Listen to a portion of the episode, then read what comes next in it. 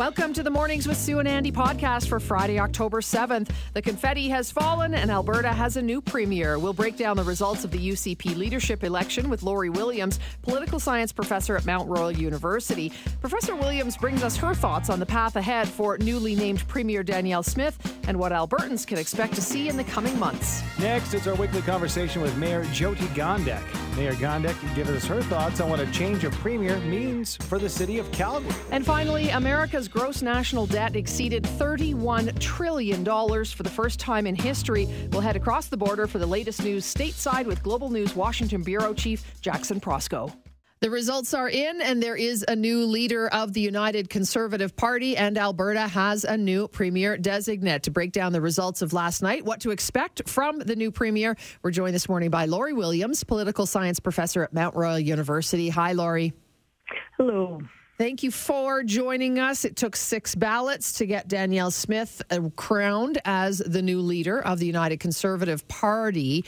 Now the work begins. So, how does she start to bridge and mend fences within the UCP itself? Well, that's that's the very great challenge. I mean, this is a party that's been been quite fractious since its inception, and for good reasons. Um, and so it's it's problematic. Um, uh, for her to try to figure out how to bring those folks together. Um, those divisions uh, sort of run along a number of lines. Rural, urban, there's social conservative, conservative versus sort of more progressive elements, the law and order folks and the libertarians, uh, those who've been vaccinated, those who are um, sort of vaccine skeptical or even anti-vax. And, and those people don't support the same leader and they don't agree with one another. And now she's got to try to appeal to all of them, having campaigned to one particular faction of the party. Mm-hmm. Lori, you know, with just, well, less than 85,000 people voting in this, this is not indicative of Alberta as a whole. So, does Danielle change, um, to a certain extent, change her stripes or change her plan to, to, to, to gain larger appeal of the uh, Alberta people when she's got just a little over 200 days before the election, or does she stay the course? Well, she's going to have to make some changes in all likelihood, and that might make it more difficult to hang on to that base that brought her brought her into the, the leadership. And and again, it'll be a real test of her her abilities. Um, so we know that about um, about three percent ish uh, of, of Albertans voted um, in this leadership election, and about half of them supported Danielle Smith. That tells you that there's a division, a significant one right there. Uh, so now she's got to try to appeal to the other. Uh, not just members of the party, she's got to try to appeal to Albertans in general, and that's probably going to mean she's she's of course, been ambivalent somewhat about what this this uh, Sovereignty Act is going to contain. But if she wants to get caucus support and ultimately support of, of uh, Albertans in a general election, that's going to have to soften a bit. Um, most Albertans want strong advocacy for the interests of Alberta. Um, but most Albertans don't want this particular version of that advocacy. So she's got to somehow bridge that gap. I was going to ask you about the, the Alberta Sovereignty Act that she did run on. So is that her first order of business? Does she just, you know, jump right on that and ride it in uh, right to start? Well, she said it's her her job number one, bill one, if you like, uh, is likely to be something like that. Uh, uh you know, she's got a few things to do between now and now and then, get a cabinet together, um, and and try to put together what the actual wording of the act is going to be, what it will enable her to do. Um, she has said many times that it is uh, what she has in mind is constitutional, so she's going to have to work with with uh, bureaucracy and legal experts to find something that is constitutional, um, but may have to make some modifications just to generate the support from from caucus that she needs in order to get it passed. Now, that compromise may put her afield of the of the very angry voters that, that brought her into the premiership in in this uh, in this election. So it, it, will be interesting to see if you can bridge that gap. I'm going to throw an idea out here for you, Lori, because the question now uh, is about the future, for example, as we move ahead, of somebody like a Brian Jean, unsuccessful UCP candidate for leadership, and, and even a Travis Toews. If for example, because we have over 200 days, a Travis Toews, for example, were to break out as an independent, and I'm not sure under which flag, and come out and say, listen, I am a more middle of the road conservative choice. Would that be enough to disrupt the apple cart as far as you know voters are concerned in the end of May of next year?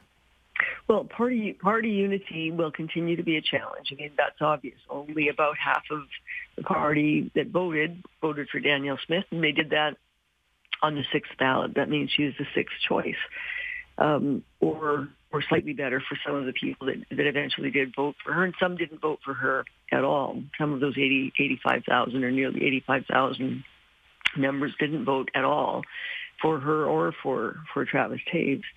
Um, so I don't think that a split in the party is as likely as it would have been had Toews won. But we know that Toews didn't conduct any interviews. We know that people that were sitting around him, which compri- uh, were made up of most of the folks that um, were uh, in cabinet, the the folks that supported Jason Kenney, those folks were very disappointed last night.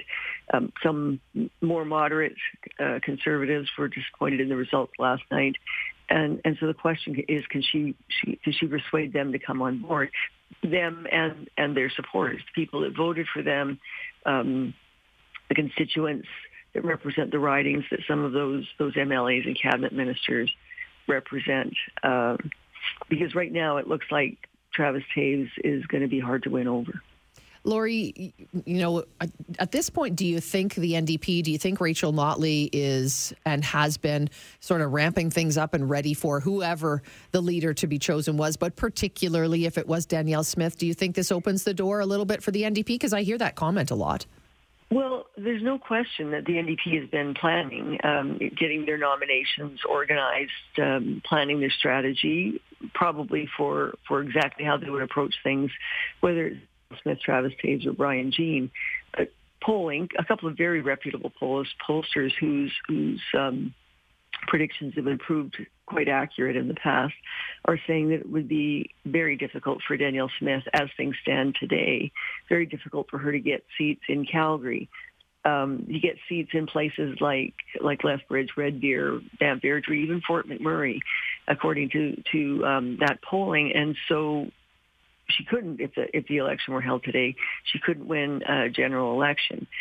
That means there's an opportunity both for the NDP and also for Danielle Smith, and this is going to be a really challenge, uh, uh, sorry, interesting uh, race to follow because we've got two pretty capable campaigners, people who um, are, are capable of sort of uh, of motivating their supporters and and appealing to, to folks who who have some questions about about some of the things that they may be historically associated with.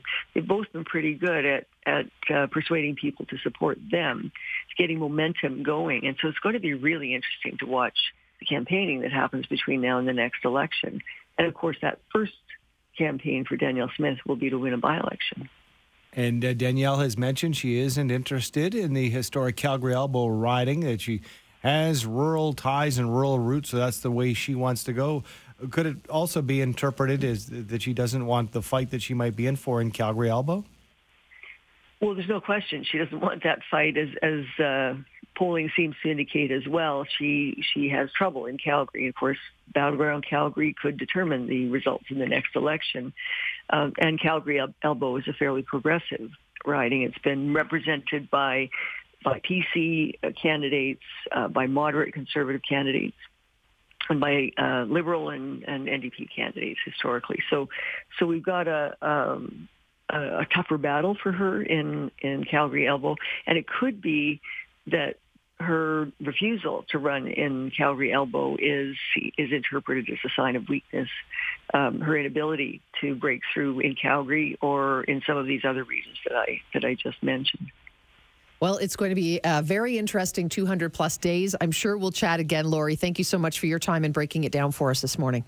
Thank you, Sue. Thanks. Lori Williams, political science professor at Mount Royal University. The UCP has a new leader, and Alberta has a new premier. What will this mean for Calgary? With insight and reaction and reaction to the vote last night, we're joined by Mayor Jyoti Gondek. Good morning to you, Madam Mayor. Good morning, Andy and Sue. How are you? Good. Thank you for taking the time with us. I want to talk uh, about this change in premier and what it means for the city of Calgary. But in the grand scheme of things, I know we all want to work with our partners, our provincial partners, and the, in the city partners and the towns throughout Alberta. But how much of an impact does a premier have on the city of Calgary? Period.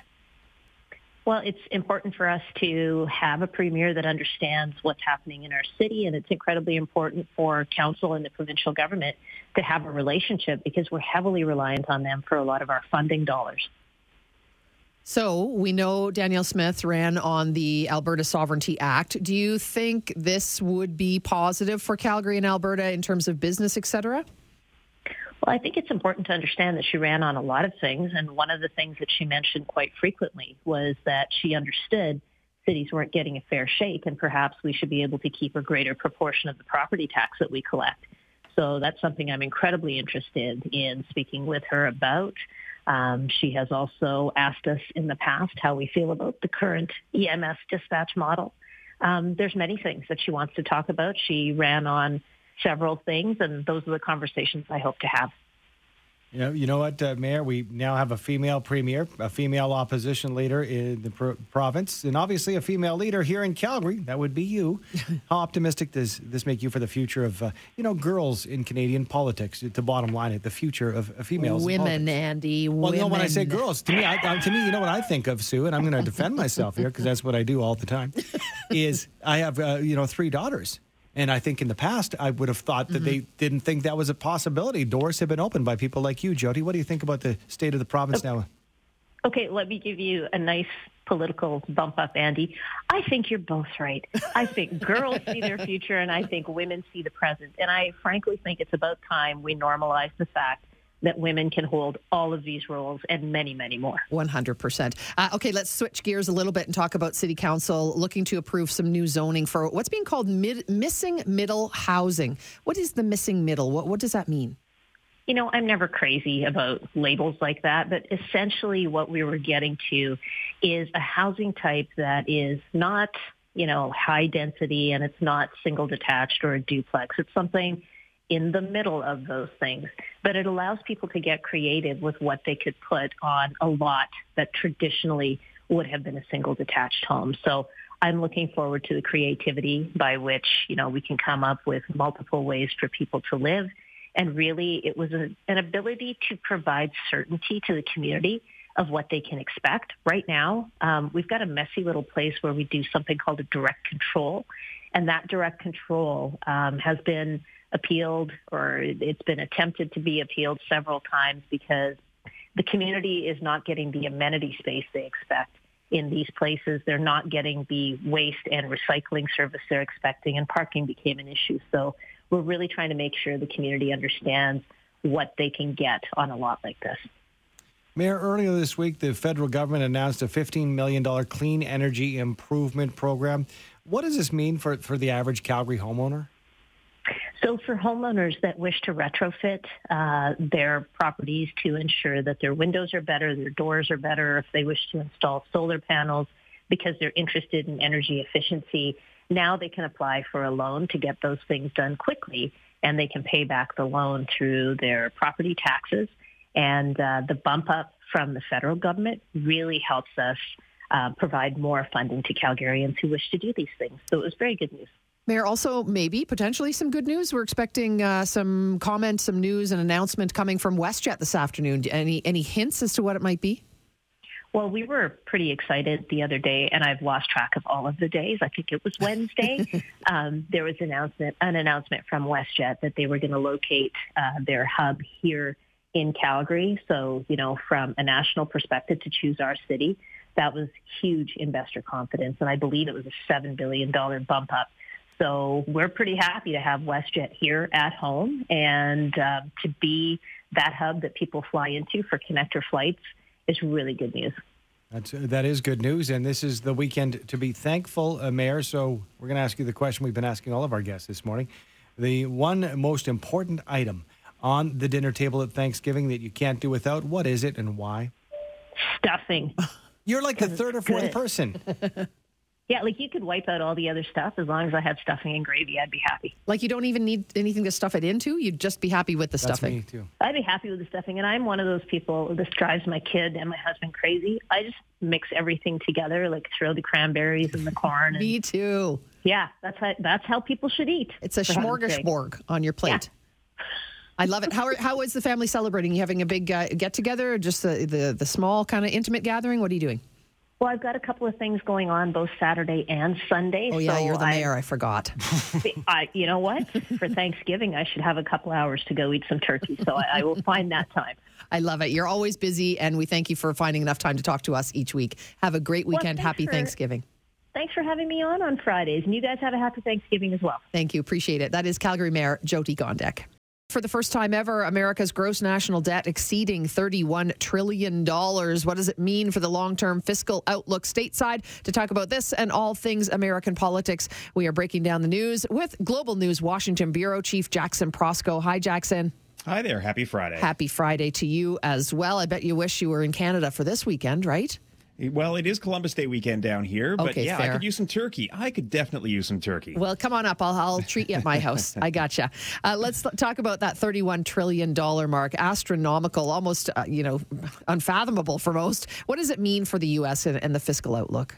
Yeah, essentially what's happening is, of course, interest rates are hi- climbing higher. The cost of servicing that debt is getting higher and higher at the same time. So uh, it's going to be about an, an extra trillion dollars in debt servicing costs on that. There are, of course, questions about whether this is sustainable in the long term. Lots of concern about that as the global economy cools.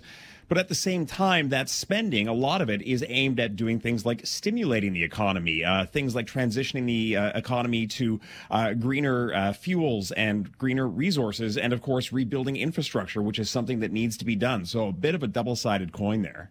You know, somebody like yourself, very much involved, uh, Jackson, with a number like this, working in in the business you do, and we talk about it as well. But I'm wondering, how does it impact the average American, and and do they even care when it's 31 trillion when it comes to the uh, the debt? Do, do they care or even wrap their head around that? No, I don't think they do. I think people are more focused on the economy, and when it comes to government spending, they are more concerned with the tax side, of course. And remember that you know taxes have been slashed repeatedly. They're they're certainly not going up in this country, at least not on the average person. Uh, Biden has tried to increase taxes on sort of the wealthiest upper echelon of Americans, but generally speaking, I think most Americans don't uh, don't care much about the debt or deficit situation here. Uh, can you tell us a little bit about the cleanup efforts following Hurricane Ian? Uh, it was a devastating storm. Uh, what's been kind of offered up by the government, and how is it going? Yeah, of course, certainly a rush to supply aid and figure out if or how to rebuild. You know, a couple big concerns stemming from this. First and foremost, the fact that so many people do not have insurance, either because the insurance companies have started to pull out of the region or they've deemed many of these areas too risky, or people simply didn't think that they needed insurance. They thought that their homeowner's insurance would cover this type of flood, which it oftentimes doesn't. So there's likely to be a role there for the federal government to assist with uh, reconstruction and rebuilding and aid.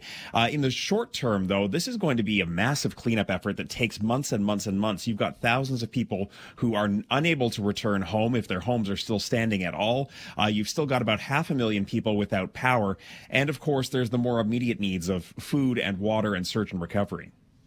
Jackson, the midterm elections coming up fast, and it looks like some so called election deniers will be on the ballots. What can you tell us about that? Yeah, we're just a month away from those midterm elections and election deniers. These are people who have spread Donald Trump's lie that the 2020 election was stolen.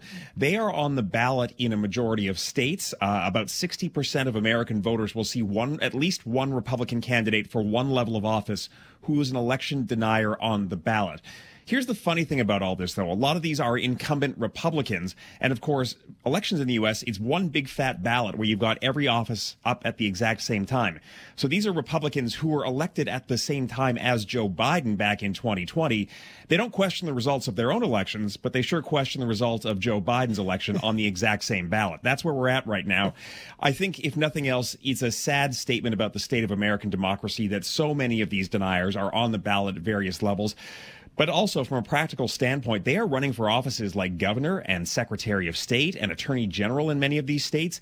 And those are jobs with direct oversight how, over how future elections will be conducted, including the 2024 presidential election. Yeah, that's a little scary, isn't it? Important positions. Uh, let's talk about this because I found this really interesting. And I'm, I'm wondering if you know how many people, but President Biden pardoning everyone convicted of marijuana possession under federal law and now is going to review how the drug is classified. I'm guessing that's a huge number of people, wasn't it?